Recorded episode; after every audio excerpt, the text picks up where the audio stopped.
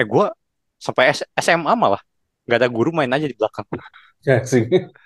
Beyblade. Ya. Biasanya ini apa kan apa nah arenanya pakai ini pakai tong sampah atasnya tong sampah tahu nggak? Enggak tutup ember. Ya tutup bebas. Terus ada baskom juga, baskom yang nggak kepake tuh Iya. dipakai juga.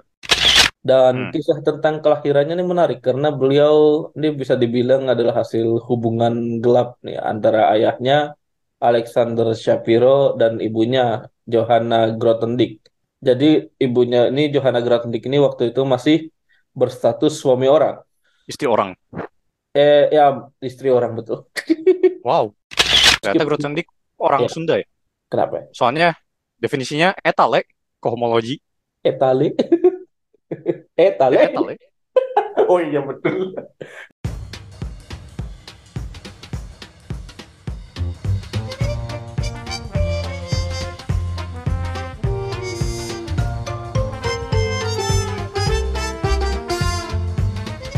Selamat datang di podcast Bebas Linear. Di podcast ini kami membahas matematika dengan bebas namun masih berada di jalan lurus. Ye.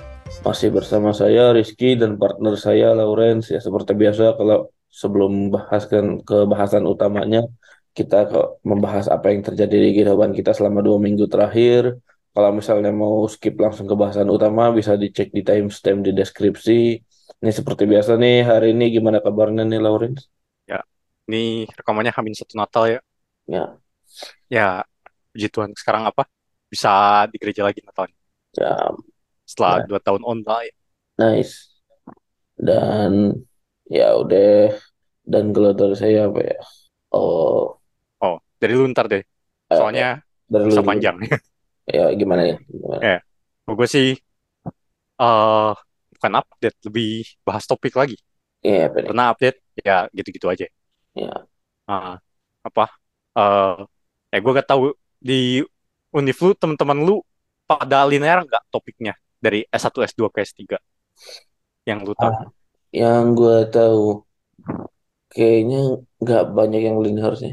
Kayaknya ada teman gue, kecuali mungkin ada teman gue yang di S1-nya mat mat bio, di sininya mat bio lagi sih ada. Cuman kayaknya aku nggak terlalu ngulik sebelum-sebelumnya sih sebenarnya.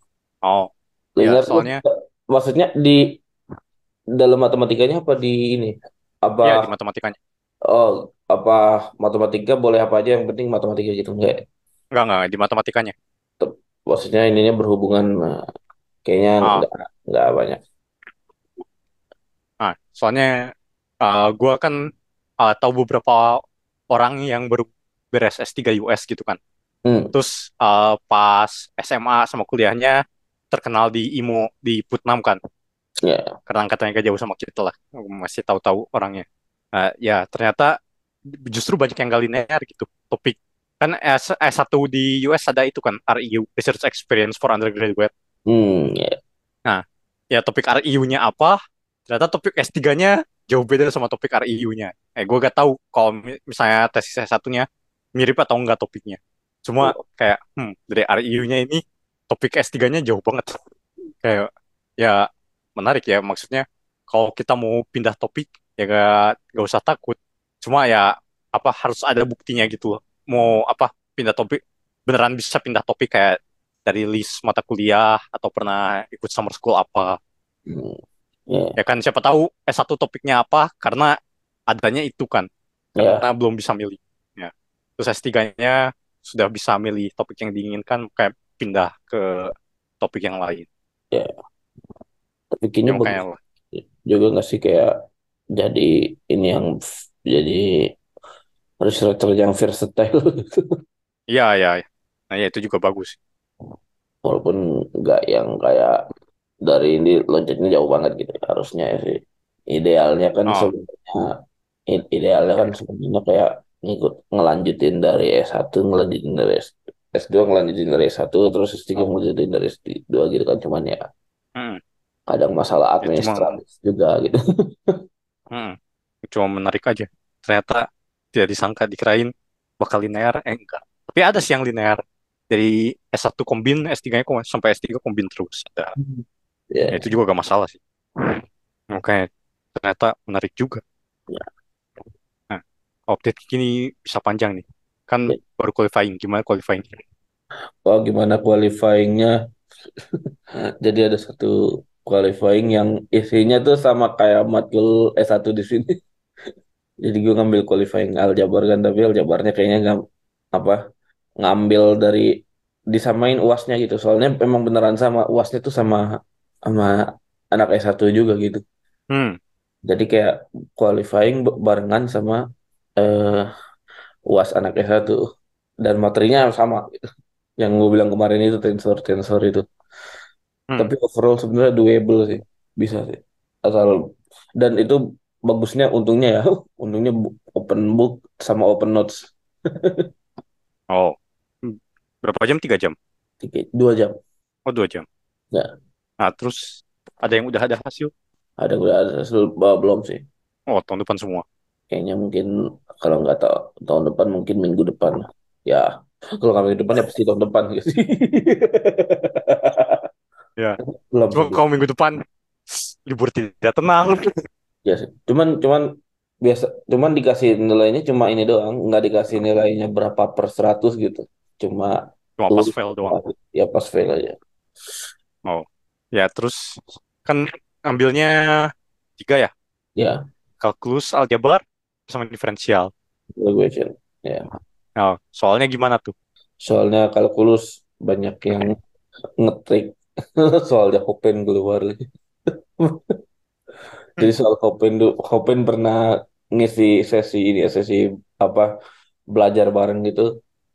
Terus jadi di sesi belajar bareng kita itu kayak disuruh, disuruh present sesuatu hal gitu. Present Ya.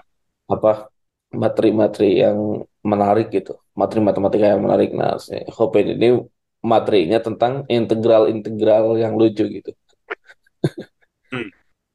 Nah, kemarin keluar tuh dua soal integral lucu itu. Soalnya? Soalnya nih salah satunya nih yang jadi integral dari 0 sampai 1 pun 0 sampai tahi enggak ya? Gue lupa. Integral dari 0 sampai 1. Hmm. Integral dari 0 sampai 1 x pangkat a min 1 per ln x dx. Jadi x pangkat a plus eh, x pangkat a min 1 ini pembilang ln x itu penyebut terus dx. Jadi itu nilainya bergantung sama a gitu. Itu ngetriknya x pangkat a min 1 itu jadi x pangkat y y-nya dievaluasi dari 0 sampai 1 eh dari 0 0 sampai a Hmm.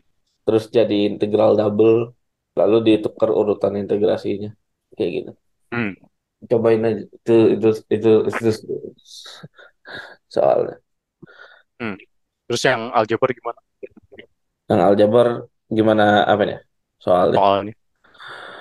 ah kalau yang aljabar ya itu soalnya sama kayak S1 sama kayak yang disamain sama S1 jadi kayak dan S1 di, di S1-nya ini mereka dikasih ini so, apa kumpulan soal-soal tahun kemarin jadi kayak aku Hmm. ngeliat tadi gitu dikasih kumpulan soal-soal tahun kemarin sama kunci jawabannya juga jadi kayak dan soal yang keluar tuh mirip gitu cuma ganti Ada. makanya ya, wow udah gitu open notes lagi kan jadi kayak bisa bawa bisa bawa ini catatan yang Mau kunci jawabannya. bawa kunci jawabannya iya tinggal ganti aja Ada. Tapi maksudnya seuntungnya kayak untungnya te- tensor kan sebenarnya nggak aku baru gitu ya sesuatu yang baru tapi untungnya ada advantage itu lumayan akan saya manfaatkan ketika ada advantage-nya Ya. Terus yang persamaan diferensial? persamaan diferensial soalnya soalnya ada 10 terus apa ya kebanyakan terlalu kebanyakan spesifik sih kayak minta selesaikan ini dengan metode Laplace gitu Oh. atau kayak kerja eh, solusi ini dengan metode karakteristik terus ada muncul ini juga apa The Alembert untuk, untuk itu untuk The Alembert kayaknya Oh saya iya. ngapalin aja ya solusi The Alembert itu saya ngapalin aja itu The Alembert ininya soalnya Hmm. nuruninnya kan agak pegel juga Ah. Itu yang persamaan diferensial hitungan semua. Hitungan iya banyak banyak hitungan banyak kayaknya hitungan semua deh gak ada yang rada ngonsep Oh. Ya, Cuma disuruh beda-beda aja metodenya.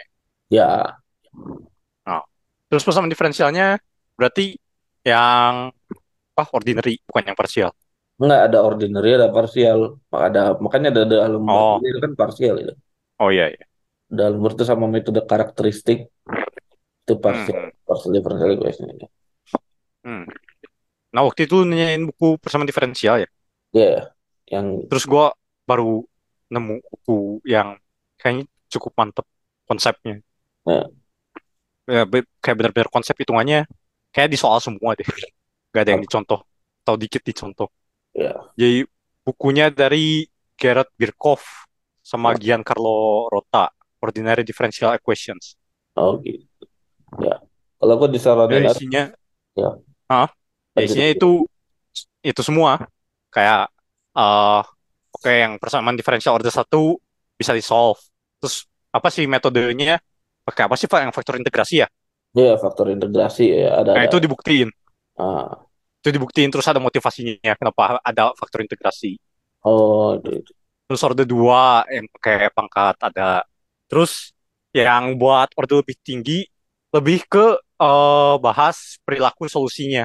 Hmm, Jadi dibuktiin dulu apa? Kalau persamaan diferensialnya demikian, maka pasti solusinya tunggal gitu. ya, Soalnya ternyata ada contohnya eh, persamaan diferensial yang solusinya nggak tunggal. Kayak, ya. hmm, menarik. Oh, menarik. Ada Nah, yang terus lebih lebih geometris gitu, lebih kayak kan nilai awal apa x 0,y 0. ya, Nah, ternyata untuk X 0,0 yang gini ada yang solusinya tunggal, ada yang solusinya uh, gak tunggal. no, Nah, terus kalau buat yang order lebih tinggi, apa lebih ke perilaku si solusinya? Apakah si solusinya decay, bounded, atau gimana? Yang ah, itu-gitu. ya, Makanya cukup menarik. ya, Terus kan pas gua ambil apa yang partial differential equations ya, yang uh, awal tahun, hmm, itu kan ada pakai metode karakteristik juga ya, garis karakteristik. ya, Nah, itu kan mecah mecah apa? Persamaan diferensial parsial jadi sistem uh, persamaan diferensial biasa kan. ya betul betul. Nah, nah itu makanya kepakainya persamaan diferensial biasa di situ. Terus ya dibahas juga oh kalau geometrisnya gini, solusinya tunggal, kalau geometrisnya kayak gini malah bisa gak ada solusi gitu. Ya, Nah, makanya wow, menarik. Gua gua agak kurang paham ke inian fi- artifisisnya sih. Soalnya tapi lu persamaan diferensial parsial bentuknya kan misalnya A, misalnya X sama Y ya. X sama Hmm, X, Y, U gitu kan. U, U-nya dalam hmm, X dan Y. Nah, nanti kan hmm. AUX plus BUY sama dengan CUY. Cu- CU, CU apa ya? CU lah gitu.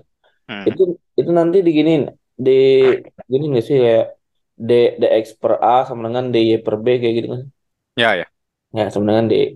Soalnya kalau yang di apa yang di ITB yang di PDPL aku bukan bukan kayak gitu. Jadi kayak X-nya sama dengan X dalam R dan S, Y-nya dalam R dan S, U-nya dalam R dan S, nanti X eh nah, nanti solusi apa inisial kondisinya masuk ke X0S gitu. X0S ya 0S R eh, U Ah, 0S gitu. ah, Jadi kayak ada dua ah. dua mazhab yang berbeda gitu di persamaan diferensial apa Ya. di PDI. Ah. Eh, pas gue belajar ya lebih lebih geometris diajarin ini. Sebenarnya Ya, lebih bagus ya pendekatannya lebih geometris karena lu ngerti apa yang terjadi di situ gitu. iya. Ah, iya. Apa kayak si solusinya bisa jadi patah setelah waktu sekian kan. Hmm, Kayak betul. apa sih yang gelombang transport gitu ya? Iya, Ya trans. transport. Ya ternyata ada persamaan yang segitu-gitu aja, cuma beneran geser doang kan si gelombangnya. Ada yang Ya, tiba-tiba patah, ada yang hilang. ya, Nah itu makanya menarik pas belajar. ya.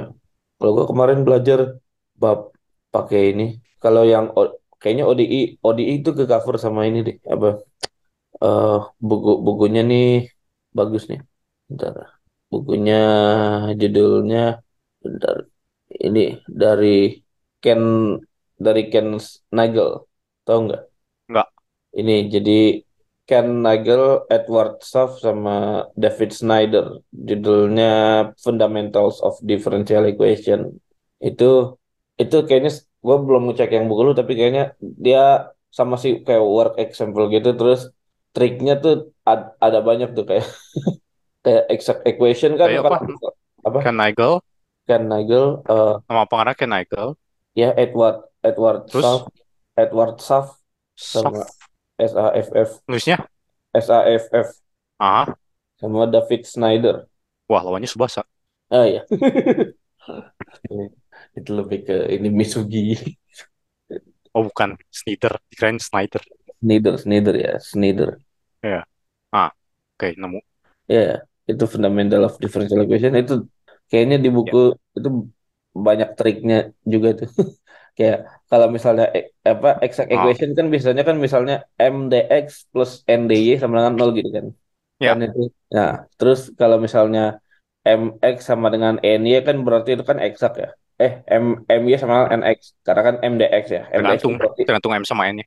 nah ya kan. Nah itu metode umumnya kan kalau MDX plus NDY sama dengan 0 kan berarti kayak kita pengennya itu MDY sama dengan NDX gitu. Jadi kayak M sama N ini tuh kayak hasil Hmm, suatu pers- apa hasil turunan suatu fungsi F. Dia turunan parsial. Ya, turunan parsial dari F. Nah, ternyata ya ternyata ya itu kalau misalnya M MY-nya tidak apa MY D, D, do M per do Y sama tidak sama dengan do N per do X berat itu ternyata masih bisa diturunin gitu. Pakai apa kalau ada syarat-syarat tertentunya gitu ada yang pakai faktor integrasi itu nah itu itu itu Hmm, itu kayaknya dulu gua lupa gua lupa cara faktor integrasi itu tuh gara-gara pas pas apa pas kuliah. Jadi waktu kuliah itu kan UAS pertama PPD ya, bersama pengantar persamaan diferensial. Oh, bukan UAS pertama apa, ujian pertama persamaan pengantar persamaan ya, diferensial. Itu gua abis ini dari Omid ah, dan itu oh ya, benar-benar ya, ya. gua paginya tuh masih di Surabaya jam 6 tuh. Jam 6 tuh masih di Surabaya gua. Siangnya jam Ah, satu ujian. ujian, ah, benar. Siangnya jam satu ujian, jam 6 masih di Surabaya kan nekat bener. Ah, ah, Terus ya turun ke ini apa untungnya bisa masih bisa kekejar lah itu jam satu hmm, tapi ya itu mungkin gara-gara tadi gue lupa gue jadi lupa tuh exact exact equation gitu apa gimana caranya kalau misalnya itunya nggak exact ya, ya, exact soalnya ada caranya ternyata terus ada ya, ada juga apa Bernoulli equation ada juga ini apa Bernoulli equation ya namanya terus ada Cauchy itu. Euler Tapi Hamilton nggak dibahas ya? apa Eh, sorry, itu mau udah persamaan diferensial parsial. Bahas Hmm, ini nggak persamaan diferensial parsial Hamilton. Hamilton enggak, enggak. Ini bukan Oh, ini ya? ini masih yang ordinary sih bukunya sih. Enggak, enggak. Di kuliahnya pernah ada bahas nggak? Di kuliah mana pun lah, yang di ITB atau yang di Khalifa. Tentang Hamilton enggak enggak pernah dengar. Oh, oke. Nah, Nah, terus yang Bernoulli kenapa? ya itu ya itu ada ada persa yang di cover di bukunya ada tuh yang persamaan Bernoulli apa persamaan Bernoulli tuh dia bentuknya D, D, dy per dt tapi belakangnya ada y pangkat n gitu. Nanti ada Hmm, substitusinya gitu. Kayak kalau subti kalau kondisinya begini bisa disubstitusi y apa y-nya apa u-nya sama dengan apa gitu.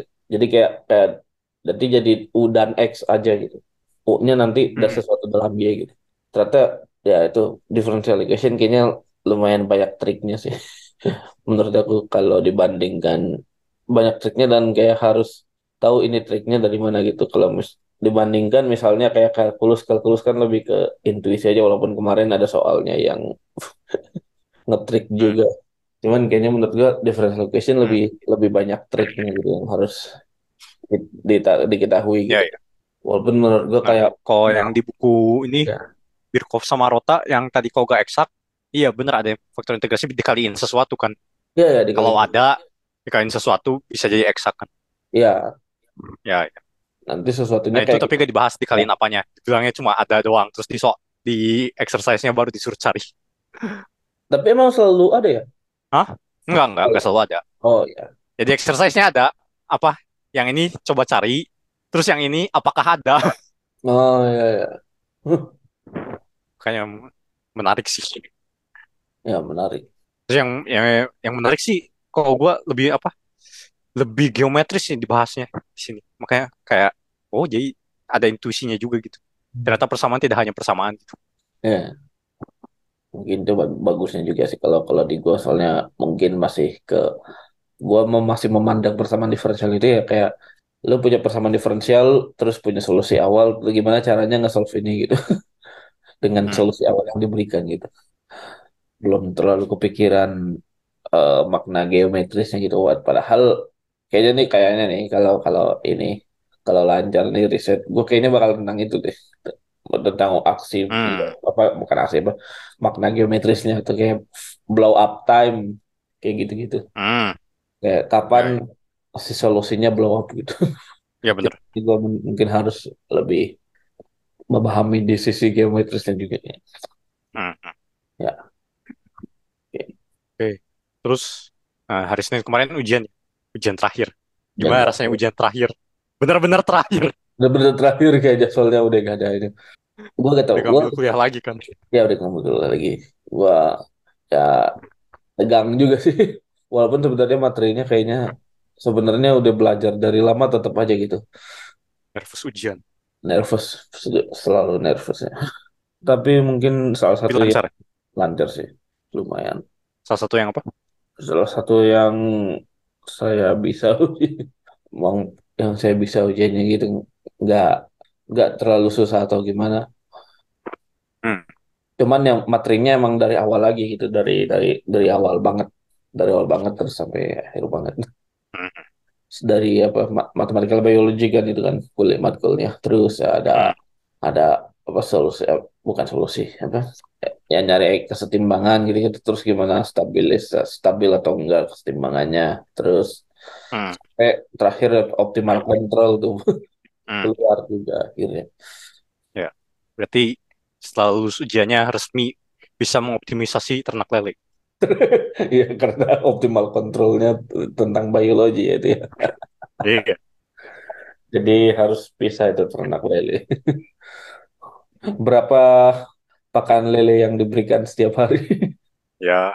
Terus dalam satu tahun kira-kira akan ada berapa lele yang lahir? ya ya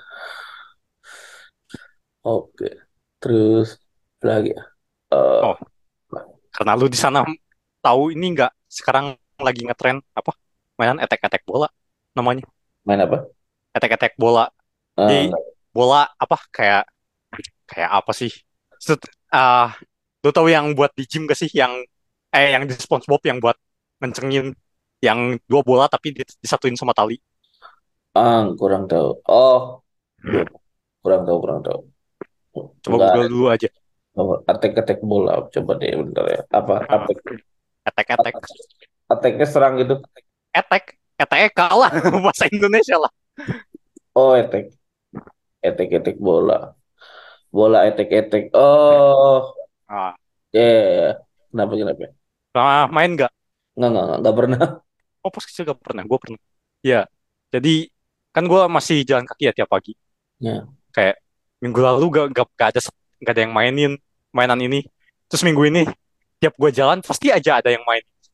ah Katanya emang lagi viral di Indonesia. Dia bukan cuma di Garut doang karena di seluruh Indonesia. ya lagi ngetren ya ya ini ini Oh, jadinya mainan TikTok ini ya katanya ngetrennya gara-gara TikTok, tapi gue juga gak tahu nah kok bisa.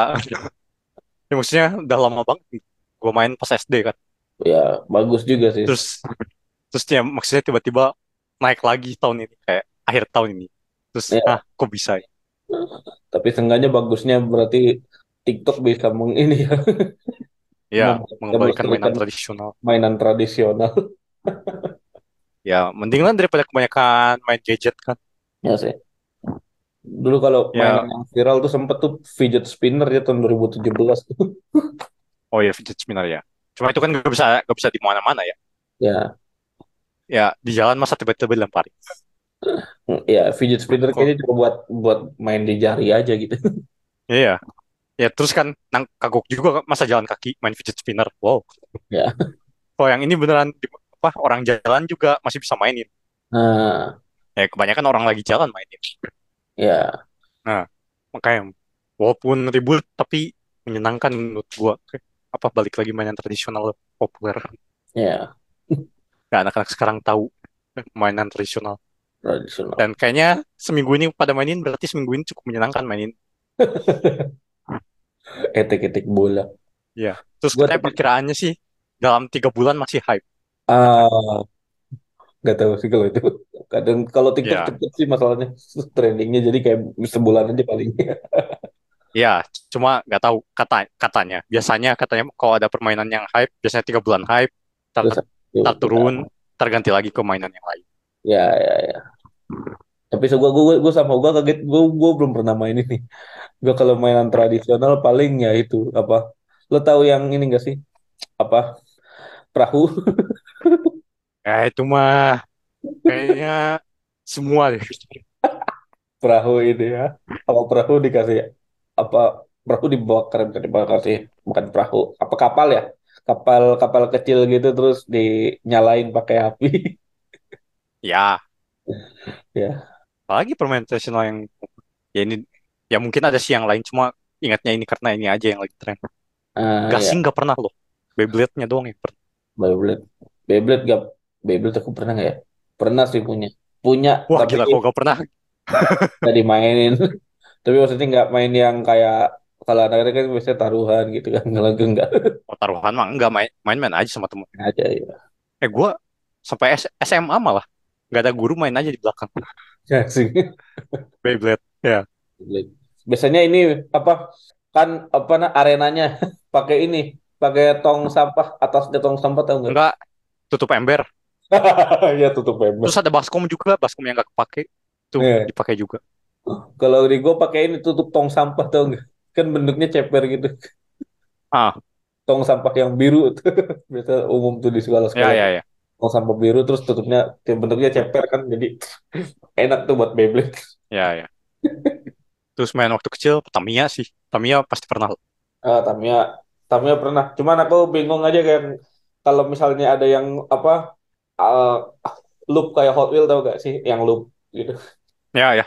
loop ke atas tuh. Loop muter itu itu kagak bisa ini kalau pakai kalau pakai apa namanya? Kalau pakai baterainya bukan sanyo tuh.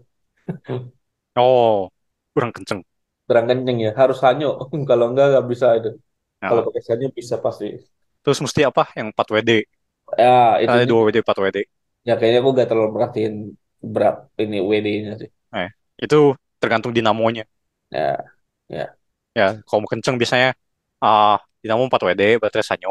Terus si casing atasnya buka. Yang udah Ya, dimodif. Oh, itu ken- kenceng. ya. Nah, itu tuh. Apalagi ya mainan zaman dulu. Mana nyaman dulu ya itu paling. Aku main main apa ya? Kalau yang di di tapi aku paling mainnya ini main ngumpulin tempel. Tahu gak sih yang Ya, klub itu bola? sih tidak main. Itu sih tidak Itu main, mah ngoleksi. itu ngoleksi. Ah, ya, ya. Ya, gitulah. Ya, semoga selain yang ini tiga bulan lagi ada mainan tradisional lain yang Ya kayaknya menarik kita men- menunggu kebangkitan mainan tradisional biar ya bagusnya ya itu ah, kayak bikin anak-anak main keluar juga gitu. ya terus yang sekarang yang etek-etek bola ini bukan Ya, cuma anak-anak yang main. Orang dewasa juga main. betul juga. Ya, Yang tukang parkir lagi nungguin ikutan main. Seriusan, Iya, yang nongkrong-nongkrong pada main juga. ya, ya, Bagus. bagus lah. Ya terus ya ini lombanya eh tahu cara mainnya nggak sih? Nggak, nggak, mungkin gua gua lihat caranya. Ah, Kayaknya ada sih. jadi cara mainnya eh yaitu diadu dulu bolanya, biasanya di bawah. Di bawah dulu diadu, terus di ke atas bawahin biar diadunya ke atas sama bawah. Ya. Nah, ngadunya biasanya lama-lama itu bisa bertahan Oh, ke atas ke bawahnya itu. ya. Nah, ya, soalnya susah kan itu berat, berat kan si bolanya. Hmm. Soalnya kalau biasanya kalau gak lama, kalau yang kurang ahli gak lama ke atas bawah, udah aja sih bolanya gak, gak ketemu lagi, mesti ulang lagi dari awal. Ya. Nah, itu menarik. Ya, kalau ada yang mau beli juga silahkan kalau pendengar para mau beli, mau main. Tahu penasaran cari Apalagi aja Kiki ini etek bola. Dikit pernah pas kecil main. Aku juga baru tahu ini etek bola. Ya kalau ada mungkin kenangan masa kecil lain bisa di komennya di postingan Instagram Import bisa. ke Abu Dhabi. nggak ada kayaknya di sini mainannya nggak tahu di sini mah kayaknya anak-anaknya pada main Ya beli beli online. Kirim. Mainannya enam ribu delapan ribu, ongkirnya empat ratus ribu. Iya, PR. Oh ya, soal mainan masa kecil ada lagi yang gue inget tau nggak? Satu lagi deh, yang Apa? ini, yang main biji karet tau nggak? Biji karet. Iya, jadi gue gak tau namanya bi- ben- itu biji karet apa, bukan, tapi cuman bentuknya kayak biji gitu, tapi di dalamnya ada eh, kayak terdiri dari cangkang sama biji gitu lah. Terus maininnya? Kuat-kuatan cangkangnya gitu. Oh ya tahu tahu tahu tahu. tahu. Ah itu, itu gue gak tau, itu borderline judi sih sebenarnya cuman gue kayaknya buat fun aja lah. Soalnya ya mau se ini kayaknya kalau di kalau ditumbukin terus-menerus ya pasti pecah juga gitu. Tapi itu kuat-kuatan Ya tuh ya. soalnya sama punya teman gitu, pecah apa enggak gitu. Hmm, Itu gua yang gue inget itu paling. ya. Sama kelereng juga pasti pernah lah. Ya kalau kelereng ya. Ya. Itu adalah biliarnya anak-anak Yoi. sebelum main biliar mainnya kelereng. Siapa tahu mau main biliar dengan cara main kelereng. Biliar kelereng. Iya. Itu kalau waktu gue taunya kelereng, gue yang bingung kan kelereng tuh ya isinya kan gimana cara ngisinya tau gak sih? Kelereng kan ada yang Iya bening, bingung itu juga kok bisa ada warnanya. bening terus dalamnya ada warna merah apa hijau gitu. Oh, Itu itu. keren ya. Cuman yang bagus biasanya yang ini, yang putih kalau enggak yang biru kalau menurut gue Ada yang putih, putih, Hmm, gede putih gitu. Kan ada kelereng kan ada yang kecil, yang yang yang dari yang bening itu. Yang bening kan biasanya ukuran kecil hmm. Ada yang gede itu. Yang gede tuh biasanya kayak Oh putih iya atau ada. biru gitu. Itu bagus tuh. Hmm, hmm. Biasanya gue kelereng ya selain buat ini dijadiin koleksi aja sih bagus ya. Ya warna-warnanya Iya, mantap em. mantap emang ini. Kayaknya jadi ini. Terus ka- kalau suka kelereng ini coba-coba di di YouTube cari deh apa marble contraption. Hmm, Jadi orang bikin ini bikin track buat kelereng gitu, tapi digerakin pakai mesin gitu. Ma- marble machine juga. hmm, Kalau nggak marble contraption, ma- marble machine. Jadi kayak apa kelereng di ya cuma di ini kayak orang bikin track buat kelereng gitu, terus kelerengnya balik muter gitu, muterin suatu track hmm. itu kayak gitu. Nah, oke. Ada lagi nih atau mau langsung ke Piala Dunia? Ya langsung aja lah. Ke Piala Dunia ya. Ini Ya. udah seminggu lebih dari eh Hmm. belum lebih seminggu dari Piala Dunia. Ternyata prediksi kita benernya Maroko yang perempat final. Sayang tidak ke final. Kenapa? sedih tidak ke final. Prancis. Ya, gue dukung Maroko. Alasannya simpel. Karena dari Garut. Iya.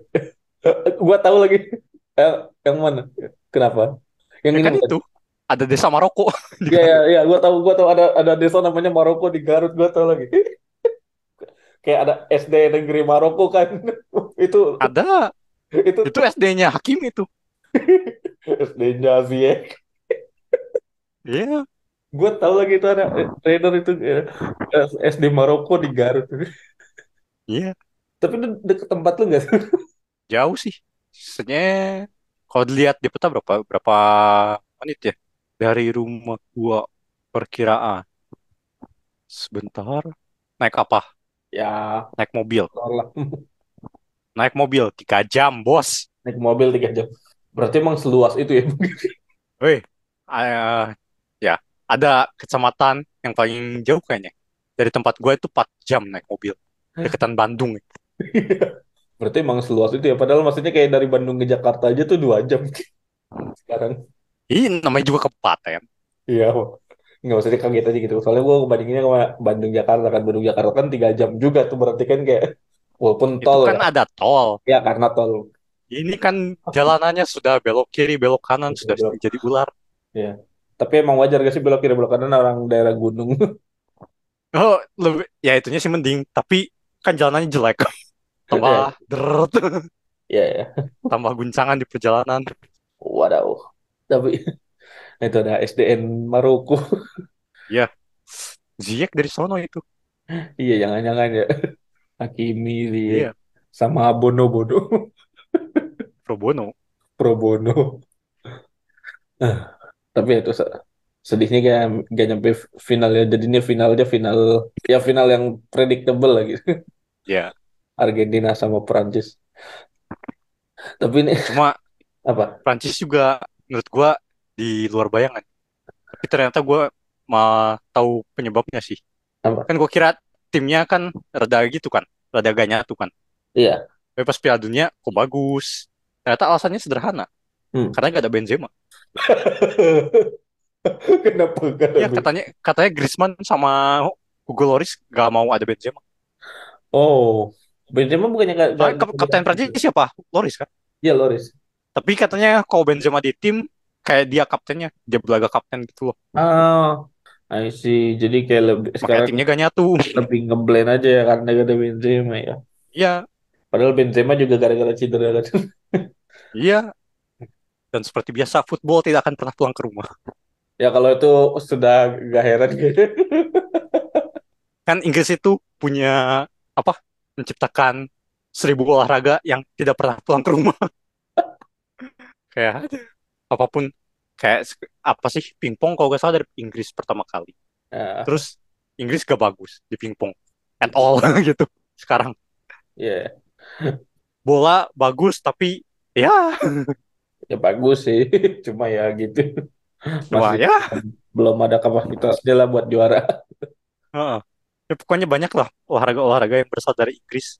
Tapi lah malah Inggris yang kurang bagus. Tahu bagus tapi ya you know.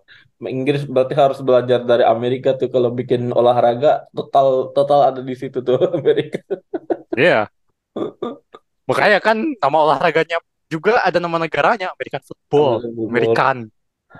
Baseball. Iya. Iya. Kayaknya kan pas final gua gak nonton kan. Iya. Kayaknya tidur aja lah besok besok pagi juga masih ada perlu kan. Malamnya gak bisa tidur. Jadinya nonton. Akhirnya pengennya gitu. Cuma kan orang-orang udah pada tidur. Update aja terus di HP. Itu tapi Kayak- lumayan lumayan pagi ya. Biasanya kan final tuh kayak jam 2, jam 3. Ya karena di Qatar kali. Ya mungkin karena di Qatar kan cuma beda 3 jam Ya, atau 4 jam. Pokoknya jam setengah sebelas gue cek HP terakhir udah 2-0 aman lah jam 11 tidur gak bisa tidur jam 12 bangun kenapa dua sama menyeramkan. Terus akhirnya bisa ketiduran tapi tidak enak. Akhirnya jam 2 kurang seperempat bangun lagi. Oh udah menang. Akhirnya bisa tidur. Dalam penalti. iya kenapa menangnya penalti? Iya. kalau penalti mah ya ya udahlah ada Emil nyantai Ada Emiliano Martinez. iya. Eh, tapi yang keren itu. Gua gua pas final gua nonton, gua mau refreshing kan habis belajar gitu kan puyeng. Jadi gua Ah. nonton di gym, ada tempat gym. Gym tuh ada TV juga gitu. Dan itu Hmm. rame gitu tempat orang emang pada nobar. ya bukan ramai nge-gym ramai nonton Iya emang rame nobar. Ah. Di tapi tempatnya di gym memang. Terus ya Hmm. rame gitu. Terus emang bener-bener gak rusuh juga sih cuman kayak teriaknya kedengeran kayaknya sampai luar tuh pas Messi golin. oh ya iyalah Tapi ini kita review final. Ini menurut gue final lumayan eh, lu gak gak gak, gak nonton langsung tuh sayang sayang banget itu harusnya lu nonton langsung nonton langsung oh, soalnya makin gak bisa tidur ya bener-bener seru. Iya. Dua dua kosong kan Messi Messi terus sama Di Maria ya terus dibales dua sama sama Mbappe. Ya itu gara-gara Di Marianya disedangin sih. Sayang. Itu kayaknya mau bertahan kan. Soalnya gantinya sama pemain bertahan terus Iya mestinya jangan. kayak gua kira oh ini udah udah menit udah menit 70-an kan. Oh ini mah udah Argentina lah udah menang itu. Eh menit 80 Belum, tiba-tiba dua menit. Iya. Ini ke- keren Hands ya? hand hands gua Oh. bukan bukan bukan yang hands yang pertama mah dilanggar yang hands mah yang Oh. satu lagi Yang mana? yang Gue cuma sekali di penaltinya. babak ketiga ya di babak extra time Oh iya iya. kan extra time kan Messi tuh Messi Messi golin itu gol Ah. gol teknologi Ah itu mah gak usah teknologi juga deh jelas dalam banget. deh. ya sih cuman maksudnya dibantu lah Ada bantuan. Ya, tapi gak usah juga, gak usah juga mau zaman dulu juga itu full gol ya. Iya, ah, tapi Inggris waktu itu enggak. Waktu lawan Jerman tahun kapan? Oh, itu kurang dalam sih. Tahun 2010 kurang dalam. Terus eh, itu itu yang yang abis itu kan tiga dua terus tiga tiga tiga tiga penalti Hmm. Mbappe. Nah itu itu yang yang handball tuh itu. Ah, Tapi itu benar-benar seru sih. Maksudnya kayak gol pertama eh gol pertama gol kedua bagus tuh gol kedua Di Maria bagus golnya Mbappe bagus. ya, Terus ada drama-drama gol lain teknologi gitu. Itu kayaknya final paket lengkap itu. Epic Hmm. paket lengkap. Udah gitu menit 120 tuh harusnya gol itu kalau misalnya Giroud misalnya Benzema tuh gol. Cuman ya masih ini Oh penyerangnya ya. Yang yang hampir itu benar-benar ham- 120 plus berapa gitu. Di ya, ya, tadi di, di, di, lagi di ini di blok sama Emi ya. Martin. Terus ya udahlah Ya kan penalti udah, kayaknya. udah pernah gitu juga kan Iya, pas lawan Australia. iya. Hampir gol tapi Eminya bagus. Eminya bagus. Terus ya penalti ya udahlah. Kayaknya nih feeling ini Ya, bakal malah Emi ini yang bagus. iya dong. Keren berarti ini Messi sudah sah menjadi goat ya. Eh, sudah tamat bola main bola. Udah tamat udah namatin bola. Ya, satu-satunya pemain yang tamatin bola di era modern. Oh ya, Eh, tapi satu-satunya juga sih. Pele kan gak main Champions League kan? Pele gak main Eropa ya. Iya, Iya. Maradona gak pernah juara Champions League. iya. Kayak. Iya. Wah, berarti kita tahu sekarang PES 2024 ada tamatnya. Atau FIFA 2024 ada tamatnya.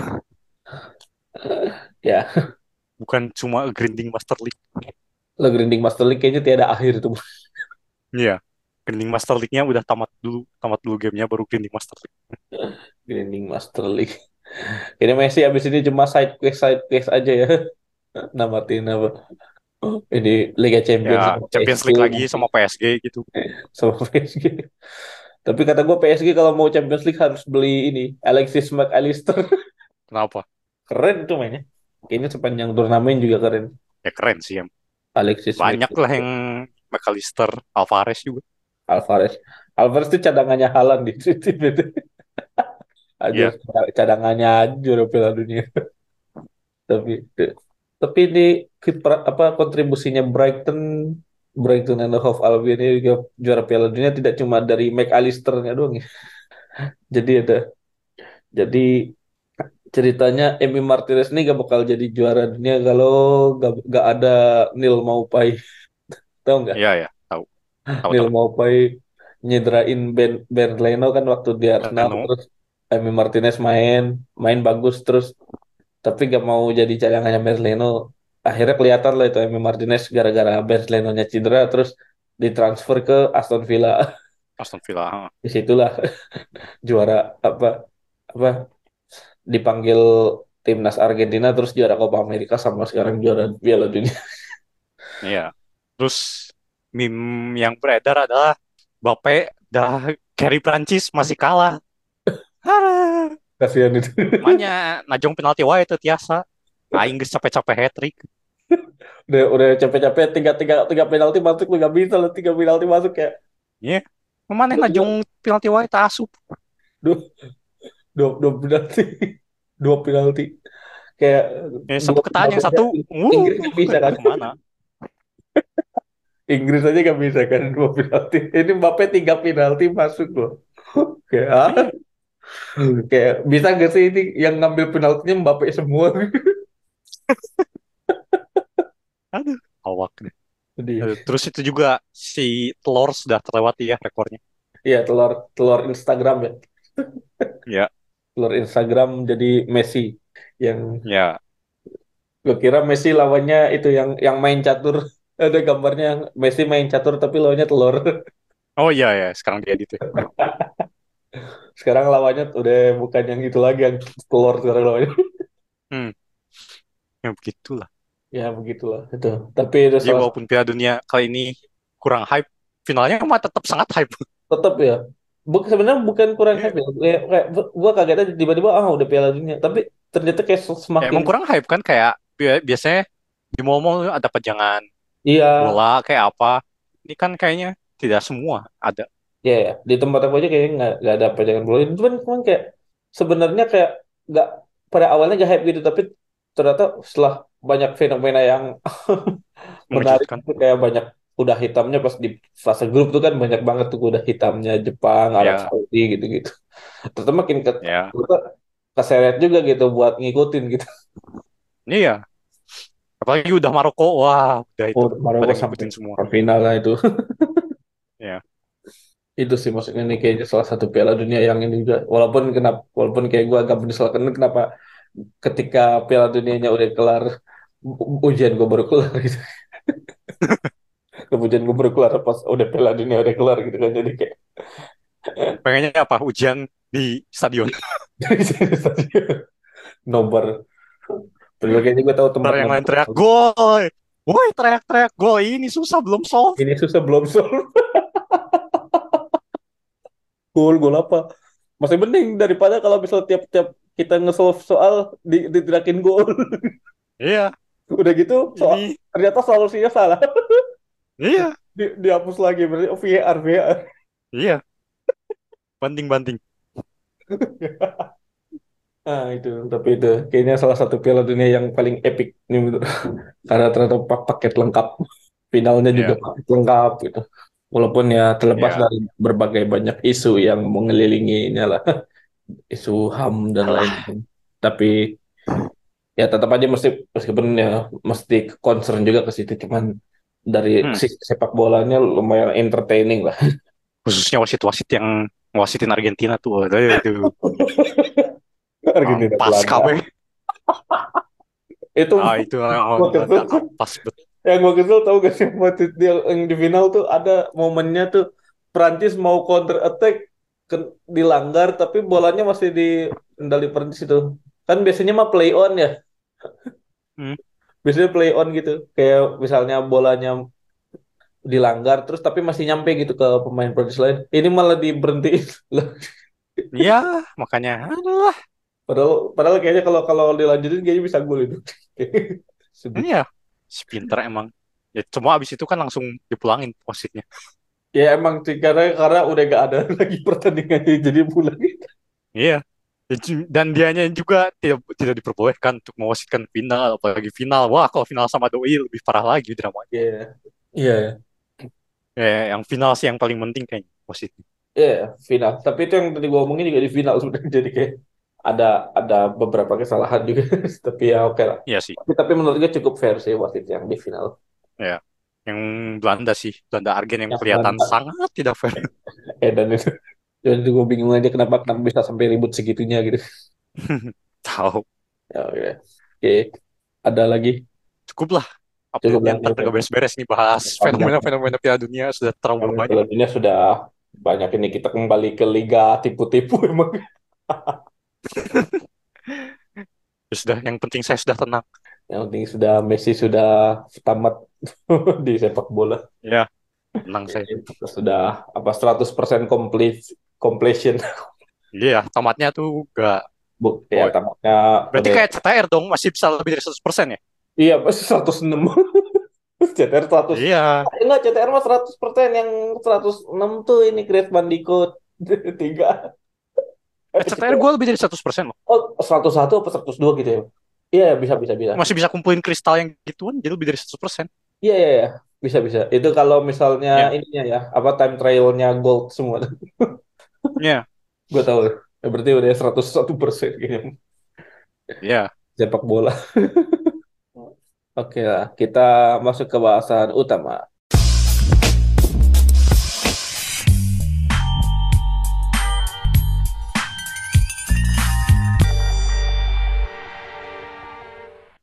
Nih, hari ini kita mau bahas apa nih? Ya, ini kayak lanjutan dua minggu lalu, tapi bisa terpisah juga ya. Ya, masih bahasannya matematikawan di bawah radar. Iya. Ya, lanjutannya karena masih matematikawan di bawah radar, tapi sudah tidak punya kesamaan sama yang dua minggu lalu. Ya, cuman jadi matematikawan di bawah radar ini kita ngebahas matematikawan yang ja, jarang diketahui oleh awam ya. Atau mungkin yang dari matematikanya sendiri belum tentu tahu, tak, belum tentu tahu sedetail ya. Paling mungkin tahu nama ya, cuman kita dikasih tahu nih apa nih kontribusinya di dunia permatematikaan. Ya, Oke. Bang, tapi ini yang yang ini kesamaannya apa nih? yang ini kesamaannya sama-sama punya pengalaman dengan perang. Ya, kayaknya Ntar lah, ya. Kalau yang perang kayaknya dulu kita pernah yang si Andre Weil tuh perang. Hmm? Andre Weil tuh pernah jadi tawanan perangnya bukan tawanan perang apa sih? Jadi ini tahanan karena Ya, ya, karena kamu wamil. nggak mau perang. Ya, ya cuma ini yang satu meninggalkan matematika karena perang, yang satu masuk matematika karena perang. Ya, Ntar lah, kita bahas. nah kita bahas nih. Oke. Hmm. Yang pertama Oke. ada Alexander Grothendieck. Ya. Ini ini kita tahunya dari Prima Grothendieck ya. Ya. Tapi ini nanti kita bahas dari Prima Grothendiecknya nanti dulu nih kita bahas eh, biografi singkat. Mau singkat kayak. Nanti kita lihat. Kita bahas biografinya Grothendieck. Jadi Alexander Grothendieck lahir di Berlin, Jerman pada 28 Maret 1928. Dan Hmm. kisah tentang kelahirannya ini menarik karena beliau ini bisa dibilang adalah hasil hubungan gelap nih antara ayahnya Alexander Shapiro dan ibunya Johanna Grothendieck. Jadi ibunya ini Johanna Grothendieck ini waktu itu masih berstatus suami orang. Istri orang. Eh ya istri orang betul. Wow. Bingung ya. Ya istri orang. Maksudnya masih dia, dia masih punya suami lah si is- Hmm. ibunya ini. Dan pada akta lahirnya nih namanya tercatat sebagai Alexander Radatz. Jadi anak dari Johanna dan Alf Radatz. Meskipun pada akhirnya ya mereka bercerai dan Johanna tinggal pada akhirnya tinggal bersama ayah biologisnya Grothendieck. Mereka tinggal pada akhirnya ya, ya mereka tinggal bersama di Berlin. Nah. Dan mereka Tapi tinggal masih jadi misteri. apa? Nama Grothendieck-nya dari mana? Dari ibunya dari Johanna Grothendieck. Oh, jadi nama asli ibunya Johanna Grothendieck ya? Ya, ya, ibunya tuh namanya Johanna Grot- Grothendieck. Terus bapak suaminya Johanna Grothendieck ini A- Alf Radatz gitu. Oh iya, Awalnya Alexander Radatz itu. tidak Alexander Shapiro. Tidak Alexander Shapiro ya. Eh, bukan Alf Alf Radatz. sama ya. persis sama Oh, jadi Alexander Shapiro Junior. Iya. Cuman karena masih suami orang jadi kayak anaknya di di acknowledge sebagai uh, anak dari suami sahnya gitu. Hmm. Dan ya, mereka tinggal di Berlin sebagai pemilik usaha studio foto hingga 1933. Nah, pada 1933 ini akhirnya eh, Hitler berkuasa di Jerman dan Berlin dianggap tidak aman untuk mereka yang eh, keturunan Yahudi. Jadi ini Alexander Shapiro-nya ini keturunan Yahudi. Hmm. Jadi ayahnya memutuskan untuk pindah ke Paris pada Mei 1933 dan ibunya ikut pada Desember 1933. Jadi Grothendieck kecil ini ditinggal di Hamburg. Ditinggal di Hamburg di bawah asuhan Pastor Wilhelm Haydon. Hmm. Dan pada Nah, bentar. apa? Ini mestinya kau belajar pastor. nih. Kenapa? Mana ada pastor Hedon? I- Iya juga sih. Gak boleh pastor Hedon. Iya ya, gak boleh. Uang uang jemaat kok Hedon. Uang coba dibuat Haydon, gak boleh. Iya. Kayak ini Gak namanya Haydon. Kasihan. Tapi ya beberapa tahun berselang pada 1939, pastor pun merasa tempatnya bukan tempat yang aman juga nih untuk Grothendieck. Uang pada itu sudah mulai tumbuh sehingga pastor pun sang pastor mengirim Gro- Grothendieck ke Perancis untuk bertemu kembali dengan orang tuanya. Tetapi ternyata Perancis pun juga tidak aman. Hmm. Jadi ya, emang emang kayaknya tempat yang tidak aman untuk sekeluarga Grothendieck ini. Dan karena di pada tahun tersebut Prancis nih memberlakukan aturan yang mewajibkan orang-orang Jerman di Prancis untuk masuk ke kamp pengasingan. Nah, ini ke penjara yang Hmm. tadi eh, Lawrence bilang gini. Lalu gimana nih kisahnya di kamp pengasingan ini? Ya, jadi walaupun dia di kamp pengasingan masih bisa bersekolah lah ya. Iya, Nama sekolahnya College Chevenol. Ya. Nah, yaitu sekolah menengah yang didesain untuk para pengungsi di kamp pengasingan. Nah, di sekolah inilah uh, Grothendieck uh, mulai tertarik ke dunia matematika. Iya. Nah, pada 1945 uh, beliau berkuliah di University of Montpellier. Nah, namun beliau kurang puas dengan pengalaman bermatematikanya di bangku kuliah. Karena mestinya dia bela Indonesia ya waktu itu. Gimana sih? Iya. ya, jadi bukan karena itu, jadi kurang puasnya kenapa? Karena sebagai contohnya beliau diminta untuk mencari volume bola atau piramida, tetapi beliau tidak puas dengan definisi volume yang diberikan, sehingga beliau menemukan sendiri definisi volume yang merupakan ukuran Lebesgue. Nah, selanjutnya beliau melanjutkan studi ke Paris pada 1948. Nah, di sana beliau menghadiri seminar Henry Cartan di École Normale Supérieure biasa. Nah, dan Henry Cartan waktu itu lagi seminar tentang algebraic topology. Ya, kita waktu itu baru bahas fundamental groupnya aja ya. Ya. Nah, terus uh, berdasarkan nasihat dari Cartan dan Andre Weil, uh, beliau akhirnya habis uh, ke Paris melanjutkan studi ke University of Nancy. Dan di sana beliau bekerja di bidang analisis fungsional di bawah bimbingan Jean Dieudonné dan menurunkan tesis yang berjudul Topological Tensor Products and Nuclear Species. Ya. Nah, terus uh, pada 1953 beliau pindah ke University of Sao Paulo di Brasil dan bekerja di bidang topological vector species. Nah, ini ya salah satu alasan Brasil bagus juga matematikanya. Ya. Nah, tahun 1955 beliau pindah lagi ke University of Kansas. Nah, setelah itu, beliau ditawari jabatan di Institut de Haute Etudes Scientifiques atau yang disingkat IHES. Uh, dan beliau terima tawaran tersebut dan pada masa-masa inilah disebut uh, masa keemasannya Grothendieck, di mana beliau melahirkan kontribusi-kontribusi yang sangat besar sampai sekarang, di antaranya di bidang algebraic geometri, teori bilangan, topologi, teori kategori, dan analisis kompleks. Nah, pencapaiannya apa aja? Jadi pencapaian beliau di tahun-tahun hmm. keemasan tersebut ya. Di antaranya yang pertama mengenalkan teori skema etale kohomologi yang ini menjadi alat penting untuk membuktikan konjektur Weil jadi konjektur Weil ini tentang fungsi zeta. Ini selanjutnya beliau juga mengenalkan istilah topos atau topoi. Topoi ini bentuk pluralnya topos ya. Bentuk jamaknya topos yakni perumuman dari topologi dengan objek-objeknya berupa kategori. Hmm. Selanjutnya, beliau membuktikan dengan cara aljabar teorema Riemann-Roch. Jadi ini teorema di geometri dan topological space. Yang mungkin tadi dengan hmm. algebraic topologi itu ya. Oh, lebih lebih algebraic geometri sih soalnya doi ada definisi Grothendieck group. Iya. Nah, pakai Grothendieck group ada versinya Grothendieck Riemann-Roch. Ya, Riemann-Roch. Oke, selanjutnya beliau juga memberikan definisi aljabar bagi fundamental group sebuah kurva dan ini dan yang terakhir paper revolusionernya beliau nih yang berjudul On Some Points of Homological Algebra. Ini sering disebut sebagai Grothendieck Tohoku paper karena diterbitkan di Tohoku Mathematical Journal, Tohoku Jepangnya. Hmm. Dan paper inilah yang pada akhirnya mengantarkan beliau meraih Fields Medal pada 1966. Ya. Namun meskipun Ternyata Grothendieck orang ya. Sunda ya. Kenapa? Soalnya definisinya etale kohomologi. Etale. etale. Etale. oh iya betul. Etale. Memang harusnya bela Indo tahun 1945. Memang ya harusnya. ya jangan-jangan ini orang Sunda. Etale. ini tuh eta. Iya. Etale. Etale. Iya.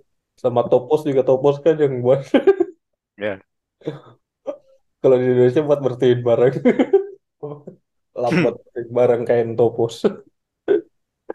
Namun ya, meskipun beliau memperoleh Field Medal nih, beliau menolak untuk datang ke malam penganugerahan Field Medal karena diadakan di Moskow sebagai bentuk protes dari beliau yang memang anti peperangan dan menolak ekspansi militer Uni Soviet. Hmm. Dan selain itu beliau memang kencang juga di apa politiknya nih hmm. sebagai orang-orang yang anti perang dan ternyata pro, bentuk protes beliau yang lainnya adalah dengan memberikan kuliah teori kategori di Hanoi sebagai bentuk protes terhadap perang Vietnam. Hmm. Lalu isu tentang perang inilah yang membuat beliau melepaskan diri dari IHIS pada 1970 setelah beliau mengetahui bahwa IHIS ini di- ternyata dibiayai juga nih oleh militer. Hmm. Lalu dan di tahun-tahun tersebut beliau lebih aktif di politik. Di tahun-tahun 1970-an-nya beliau lebih aktif di politik dan aktivisme anti perang dengan mendirikan organisasi politik bersama Claude Chevalier dan Pierre Samuel yang diberi nama Survivor. Survivre Sur- Survivor. Hmm. Ya, kalau Prancis itu Vivre. Survivre ya. Lalu setelah keluar dari IHS, beliau berlabuh ke Collège de France pada 1972 sampai 1973 dan kemudian menjadi profesor di University of Montpellier. Selanjutnya, nih di antara 1980 sampai 1990-an, beliau menerbitkan beberapa karya di bidang matematika dan non-matematika. Nih, selanjutnya nih karya beliau di tahun 1980 sampai 1990 ini setelah melepaskan diri dari IHS nih, apa aja nih? Ya, kalau yang di bidang matematika ada The Long March Through Galois Theory, terus Pursuing Stacks, The Derivative, Sketch of a Program. Nah, kalau di bidang non-matematika, uh, beliau menghasilkan uh, buku ya, yang isinya adalah Crops and Seeds, ini tentang autobiografi beliau, satu lagi Key of Dreams, ini tentang ketuhanan. Nah, dan beliau wafat pada 13 November 2014 dalam usia 86 tahun. Ya, Nah, oke. Tambahan pasti ada satu. Kenapa ada bahas tentang ketuhanan? Karena Grothendieck pernah berapa kali pindah agama. Awalnya tanda tanya, pernah ke Buddha, terus terakhirnya Kristen dan Katolik. eh, Nah, awalnya bukannya ini ya, kan keturunan Yahudi juga beliau. iya, makanya awalnya tanda tanya bisa Yahudi, bisa Kristen, tanda tanya lah. Ya, ya. Nah, terus ya awalnya kan doi kerjanya di analisis fungsional ya. Nah, Nah, terus katanya gara-gara kerjaan doi, analisis fungsional hampir gak ada yang bisa dikerjain lagi. Nah, terus ya papernya di analisis fungsional ternyata banyak. Ada ini gue dapat dari mana sih ya ini? Adalah PDF-nya tentang kerjaannya Grothendieck di analisis fungsional. Oke. Jadi judulnya Alexander Grothendieck's Work in on Functional Analysis. Pengarangnya Fernando Bombal, B-O-M-B-A-L. nah, Nah, terus itu ada di appendix-nya, list publikasinya Grothendieck, ada 25 publikasi di analisis fungsionalnya. oh, Nah, kebanyakan sih tentang tensor product sih, tensor product semua. Ya cuma di ruang yang berbeda-beda. ya, Terus ada juga apa bahas ruang LP dikit. Ya banyak kan tentang ya ujung-ujungnya bahasnya mau struktur aljabarnya ya, struktur aljabar tapi bendanya benda analisis fungsional. Ya. Nah, jadi ya kerjaan doi gitulah di analisis fungsional. Terus akhirnya pindah bidangnya gak tanggung-tanggung ya. Jadi godfather-nya algebraic geometry gitu. Kayak algebraic geometry modern apa sih yang tidak pakai definisinya Grothendieck tidak ada sepertinya. Ya, ya terus yang menarik adalah kayaknya ada hubungannya analisis fungsionalnya sama algebraic geometrinya. Salah satunya di etale cohomology oh, jadi kalau yang belajar etale cohomology awalnya bahas etale map dulu etale topology nah itu definisinya tuh mirip sama apa weak topology kalau di analisis fungsional eh, lu belajar gak sih weak topology kayaknya pernah bahas dikit sih. Weak yang ini apa weak star gitu ya? weak weak star ya Ya, yang kayak Nah, gitu-gitu. curiganya etale cohomology itu inspirasinya dari sono mirip. Nah, Pas lihat pas lihat definisinya, lah kenapa mirip? Kayaknya bisa jadi dari sana. Terus ya sebenarnya bukan cuma yang disebutkan tadi ya banyak lagi kayak definisinya eh motif, motifi cohomology, kristalin cohomology, ya, banyak lah pokoknya. Pokoknya geometri modern semua kayaknya berputar pada Grothendieck. jadi dia mesinnya ini analisis fungsional sama algebraic geometry. Algebraic geometry. Sama algebraic geometry udah hampir namatin itu. Iya, tapi analisis fungsional ada aja sih problemnya yang baru. Ya, Terus eh, ya itu habis dari Vietnam, Doi melihat apa matematika ternyata bisa dipakai buat perang, makanya mundur kan dari matem. Ya kok gak salah, habis 90 tuh beneran cabut, gak, gak publis lagi. Ya karena itu gak, katanya gak mau karya matematikanya dipakai alat perang. ya, Ya terus inilah yang bikin Vietnam matematikanya bagus. Grothendieck datang. menurut Endik datang ya. Terus waktu itu masih zaman masuk-masuk hutan. Iya, berarti dia meng- mengajarkan tentang Teori kategori di hutan. Iya. Hutan ditebang jadi hutan. Hutan ditebang jadi gundul. Iya. Oh, jadi hutan. Kirain pohon ditebang jadi hutan. Itu mah teori graf ya. Iya. Cuma di teori graf tuh pohon ditebang jadi hutan kalau Cuma teori graf yang tidak mengerti ekologi. tidak pro lingkungan. Iya. Hutan dipotong jadi eh apa pohon dipotong jadi hutan gimana? Ya. Terus Tapi ya Beliau anti apa perang. paper paper yang terkenalnya bukan cuma yang Tohoku ya, ada lagi apa? Ega, Elements, apa sih? Elements Iya, D, ada. Algebraic Geometry K. Ya, maksudnya Elements of Algebraic Geometry. Iya, Terus ada SGA, ada banyak. SGA apa ya? Seminar D Geometry Algebraic K. Nah, itu SGA. Untung bukan seminar geometrik the manifold jadi SGM. Ya, tidak apa-apa sih. Ya, Pak. Jadi SGM 1 2 3 apa 4 5. Ah. Terus Nah. yang ini ya apa? Oh ya, terus ada cerita kan doi inilah levelnya super abstrak. Iya. Gak ngerti barang-barang konkret tuh gimana.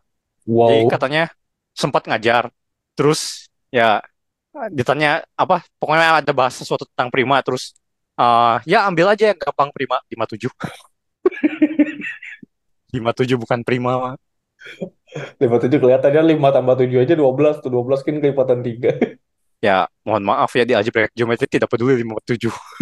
ya juga sih. Cuman cuman mungkin sense of ya kayaknya makin abstrak kayaknya sense of numbers-nya makin hilang. Ya, Ya mungkin 57 di mungkin dia maksudnya bukan 57 di basis 10 kali 57 di basis berapa yang prima ya? ada. Di basis 8 mungkin. 57 di basis 8 tuh. 7 tambah 5 kali 8 47. Prima. Ada. Itu yang jadi anekdot terkenalnya oh itu pas pas kuliah ya, pas pas dia nga- apa mengampu mata kuliah itu ya. Ya, Ya itu salah satu anekdot terkenalnya Prima Prima Grothendieck alias bukan Prima. hmm. I see. Ya tapi ya understandable sih maksudnya udah sebanyak itu pencapaiannya keren sih dan Hmm. beliau emang ya Oh, terus Apa? Hmm, tesisnya bisa diakses di Wikipedia. Eh, Wikipedia maksudnya ada linknya buat ngakses tesisnya buat yang penasaran.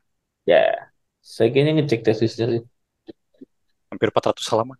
ya betul Dan pada zaman mesin tik. pada zaman mesin tik wow tapi ini emang bapak analisis fungsi gitu sih. algebraic geometri algebraic geometri ya ya kan Ya. bapaknya algebraic geometri dan ya aktivis anti perang juga Ya. ada lagi tambahan mungkin Ya, dan jelas Doi masuk Borbaki lah. oh ya betul betul beliau masuk Borbaki Ya. ya, ya. saya kayaknya pernah pernah bahas di di Borbaki apa di mana gitu kayaknya kayaknya apa Grothendieck masuk Borbaki juga betul Borbaki itu grup Hmm. ini ya grup matematika Perancis Ya, gue bukan grup WA bapak-bapak zaman dulu. kayaknya ya ekivalen Belum ada WA. ekivalen dengan grup WA bapak-bapak matematika zaman dulu Ya, habis jokesnya sangat jokes bapak-bapak. joknya tapi joknya lucu sih ada yang, yang Boas itu apa sih gue lupa Ralph Boas Iya. Ya, makanya itu, wah, jokes bapak-bapak yang keterlaluan. jokes bapak-bapak jokes bapak-bapak di, di sampai di stretch sampai level seminari gitu kayak. Itu coba cek aja deh episode 14 itu episode awal-awal zaman Ya, pandemi covid itu zaman lockdown. zaman lockdown itu episode 14 judulnya Nico and the Niners soalnya ada hubungannya sama 21 Pilots juga ternyata yang grup berbagi jadi kerennya itu kayak. Hmm. 21 Pilots itu band jadi kayak ngambil inspirasi dari grup berbagi itu itu coba aja itu Hmm. dicek tuh lawakan bapak-bapaknya juga gokil nih ada lagi mungkin Oh, kayaknya masih ada tambahan sih. kayak apa nih Ya, jadi yang saya suka adalah quotes-quotes Grote- Grothendieck. Quotes-nya bagus nih. Nah, katanya apa? Discovery is a child's privilege. I mean the small child, the child who is not afraid to be wrong, to look silly, to not be serious, and to act differently from everyone else. He is also not afraid that the things he is interested in are in bad taste or turn out to be different from his expectation, from what they should be, or rather, he is not afraid of what they actually are. Nah, He ignores the silent and flawless consensus that is part of the air we breathe, the consensus of all people who are or are reputed to be reasonable. hmm, Ya, intinya kayak kalau mau nemuin sesuatu ya kayak anak-anak aja, coba aja sesuatu oh, mungkin apa salah atau mungkin akhirnya jelek, ya coba aja. Terus katanya apa? Hmm, pengenalan digit nol, angka nol, Ya. atau konsep grup adalah nonsens. Dan katanya matematika itu eh, stagnan untuk se- sekian ribu tahun karena gak ada yang berani untuk ngambil eh, childish step apa langkah kanak-kanakan. hmm. Makanya doi sangat suka konsep kita tuh mesti kayak anak-anak bukan childish apa ininya ya perilakunya ya. Kan berlapan ya bukan ya? Tapi apa childlike lah yang kayak penasaran, Ya, yang betul. pengen ngulik sesuatu yang gituan. kayak ketika kita masih punya energi buat kayaknya ya carefree Ah. dan apa ya bener-bener bener kayak rasa penasaran anak kecil tuh bener-bener tinggi gua gua aja pernah sampai nyasar kayak maksudnya kan iya bener ka- ya maksudnya kan kayak masih kecil kan dibilangin suka jangan main jauh-jauh gitu kan lu penasaran gak Ah. sih kayak di tempat sejauh itu kayak ya ketika masih kecil ya maksudnya belum ter- terlalu mengenal konsep bumi bulat atau gitu di tempat paling jauh tuh ada apa gitu Oh ya, Kayak gitu. Aku sampai nyasar itu sampai ke kompleks sebelah. nah iya mau yang kayak gitu-gitu. Ya, cuma kalau itu kan nyusahin orang tua. Ya kalau itu ya, lebih ke orang tua betul. Ya. Iya. Kalau melakukan matematika kan nggak nyusahin orang tua. Iya. Nah, ya yang gitu-gitu ya. Tapi ya nggak sih, kayak merasa makin dewasa, nggak tahu sih. Gue melihat beberapa orang antusiasnya makin memudar. Mungkin ya, mungkin Kayak, sebe ya juga udahlah. Ya, jujur aja sih. Bener sih, emang, emang kayak kita mah lebih ke pragmatis aja sebenarnya jujur. Makin dewasa kayaknya lebih ke makin pragmatis aja. ya, ya. Tapi habis lihat Argentina menang, jangan pragmatis. Iya. Buktinya Messi gagal berkali-kali tidak pragmatis. Pragmatis sempat pragmatis. Semua, Pelatihnya semua, pragmatis. ya itu fight saling fight. Paling baik. Iya. Akhirnya dapat juga. Hmm. Oke lah, itu aja tambahan. Oke, tapi itu sebuah pesan yang bagus sih dari Bapak Gordon Dick ya untuk menumbuhkan inner child dalam diri kita, terutama buat yang ya di, di, di aspek kehidupan mana pun lah kayaknya bisa diterapkan gitu. Hmm. Nih selanjutnya kita ke matematikawan yang kedua ada Jean Leray. Ini dari Perancis Ya. juga, tapi nggak masuk Bourbaki. Tapi yang ini asli Prancis. Ya, asli Perancis dan nggak masuk Bourbaki ya ini. Nggak. Nggak. Walaupun kayaknya beliau dekat juga nih sama orang-orang Bourbaki. Nih John Lera ini lahir di Cantenay, Prancis pada 7 November 1906. Dan ya tidak banyak yang diketahui tentang masa kecil beliau selain beliau bersekolah ini bersekolah di Nantes dan Rennes sebelum pada akhirnya beliau berkuliah di École Normale Supérieure di ENS hingga menerima gelar doktorat pada 1933. Nah, di tahun yang sama juga beliau bertemu Julius Sauder, S-C-H-A-U-D-E-R, E dan Hmm. kolaborasi antara mereka menghasilkan paper yang berjudul Topology and Functional Equations. Dan di paper tersebut mereka mengenalkan istilah Leray-Sauder degree, yakni sebuah ekstensi dari Brouwer's degree. Jadi Brouwer's degree ini kita jelaskan di Brouwer's degree-nya sendiri ya. Brouwer's degree-nya sendiri nih kalau misalnya kita punya fungsi antara dua buah manifold kompak, biasanya bola bola ke dirinya sendiri. Bola di S2 apa bo- bola di R3 ke dirinya sendiri misalnya. Contohnya. Jadi kalau kita punya dua buah manifold kompak yang berdimensi sama, maka Brouwer degree ini menyatakan sepanjang domain berapa kali domain mengelilingi range. Hmm. Misalnya kalau misalnya kita punya pemetaan manifold dimensi satu, jadi kayak misalnya dari interval 01 ke suatu eh, kurva tertutup gitu, closed curve. Hmm. Kayak sirkuit lah. Dari 01 ke suatu sirkuit.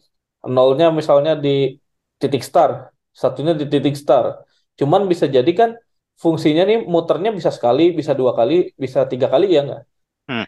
Kalau misalnya kalau sekali berarti nolnya di titik star, satunya di titik star, di titik start juga, terus sisanya ngelilingin. Terus kalau misalnya dua kali berarti nol di titik start, setengah di titik start juga, karena dia ngelilingin dari nol sampai setengah ngeliling sekali, terus dari setengah ke satu ngeliling sekali lagi. Jadi Hmm.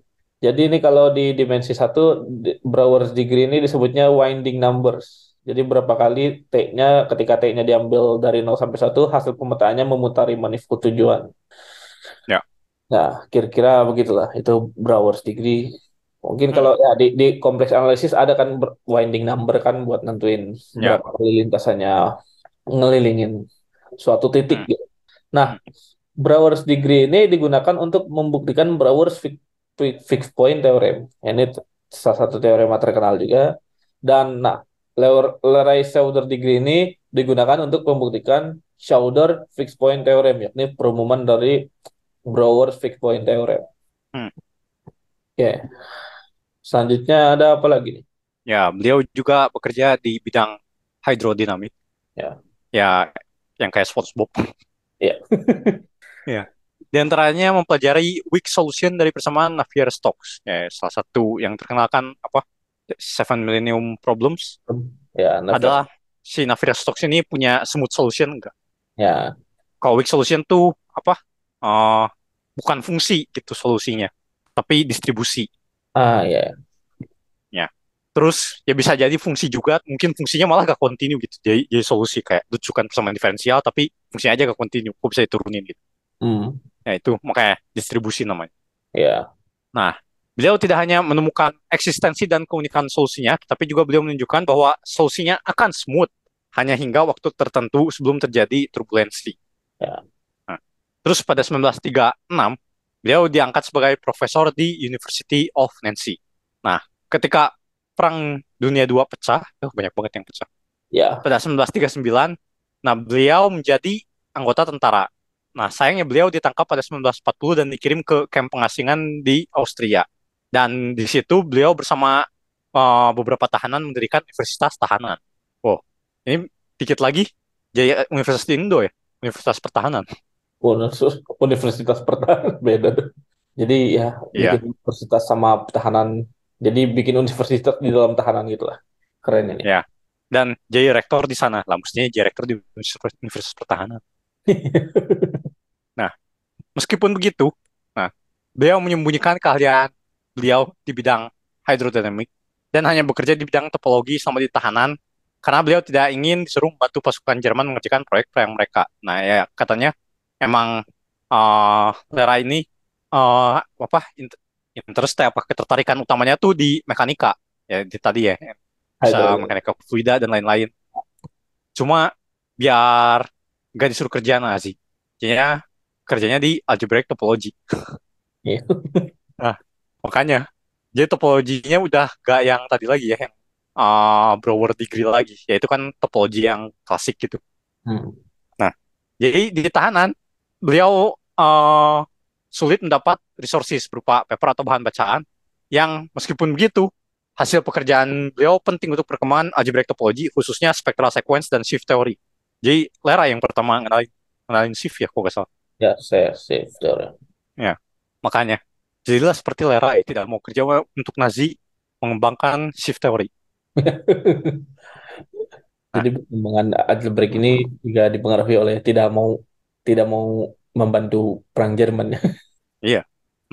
Jadi setelah lepas dari tahanan pada 1945, beliau akhirnya menerbitkan buku yang judulnya Algebraic Topology Taught in Captivity. Wow, kenapa harus dikasih tahu? ya kan sudah lepas, sudah tidak ada tahanan perang. Iya, harus dikasih tahu ya. Kalau dikerjainnya pas ditangkap. Ya biar ini biar keren. Hmm. Nah. Tapi mungkin menarik sih. Kayak siapa tahu jadi karena tahap simple gitu mungkin supaya lebih dimengerti tahanan. Lalu gimana caranya Nah. gitu. Keren juga. Bisa jadi. Ya. Nah, ya. Akhirnya beliau melanjutkan karir ke University of Paris hingga 1947 lalu pindah ke Collège de France hingga akhir karirnya. Nah, pada 1950 beliau kembali mempelajari hidrodinamik dan persamaan diferensial parsial di antaranya adalah Cauchy problem. Tapi ujung-ujungnya doi terkenalnya karena algebraic topologinya sih, Ya, karena spectral sequence sama shift teorinya. ya betul. Terus beliau mendapatkan beberapa penghargaan prestisius, prestisius lah. Ya. Yang sebelum perang atau di masa perang ada Prix Francoeur 1937, ada Malaksa Prize 1938. Nah, terus ada yang pasca perangnya adalah Feltrinelli Prize tahun 1971, terus John von Neumann Prize tahun 1962, terus Wolf Prize yang apa dibilangnya ketiga setelah Abel Prize dan Fields Medal. Medal ya. Ya, pada tahun 1979 dan juga Lomonosov Gold Medal tahun 1988. Ya.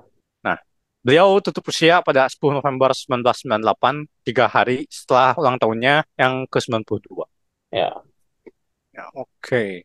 Ya itu, Lerai pindah ke matematika, pindah ke topologi lebih tepatnya. Karena perang Kenapa? Padahal tadinya di ini ya, di fisika. mekanik, Beda dan hydrodynamic. hydrodynamic. Kayaknya gue tahu itu episode yang mana. Gue lupa. Yang curang-curangan balapan. Oh, Ah, yang itu, yang mana yang lebih unggul, makhluk darat atau makhluk laut. oh tahu tahu tahu. Tahu tahu. Ya, ya doi banyak lah. Apa ada Lerais projection.